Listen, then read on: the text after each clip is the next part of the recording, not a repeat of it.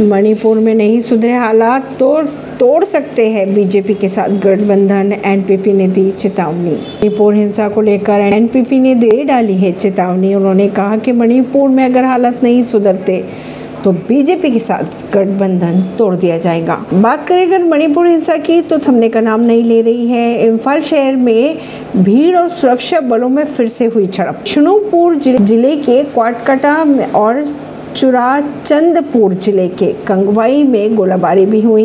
इम्फाल में महल परिसर के पास इमारतों में आग लगाने लगभग 1000 से ज़्यादा भीड़ पहुँची थी। आरएएफ ने आँसू गैस के गोले दागे और रबड़ की गोलियाँ भी चलाई।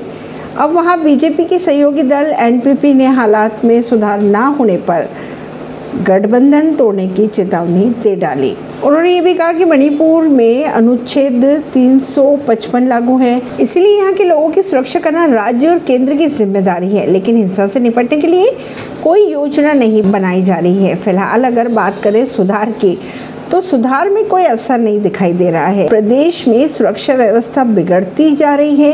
अगर बात करें केंद्रीय विदेश राज्य मंत्री की तो उनके घर पर भी भीड़ ने हमला कर दिया था। उनके घर पर बम फेंके गए।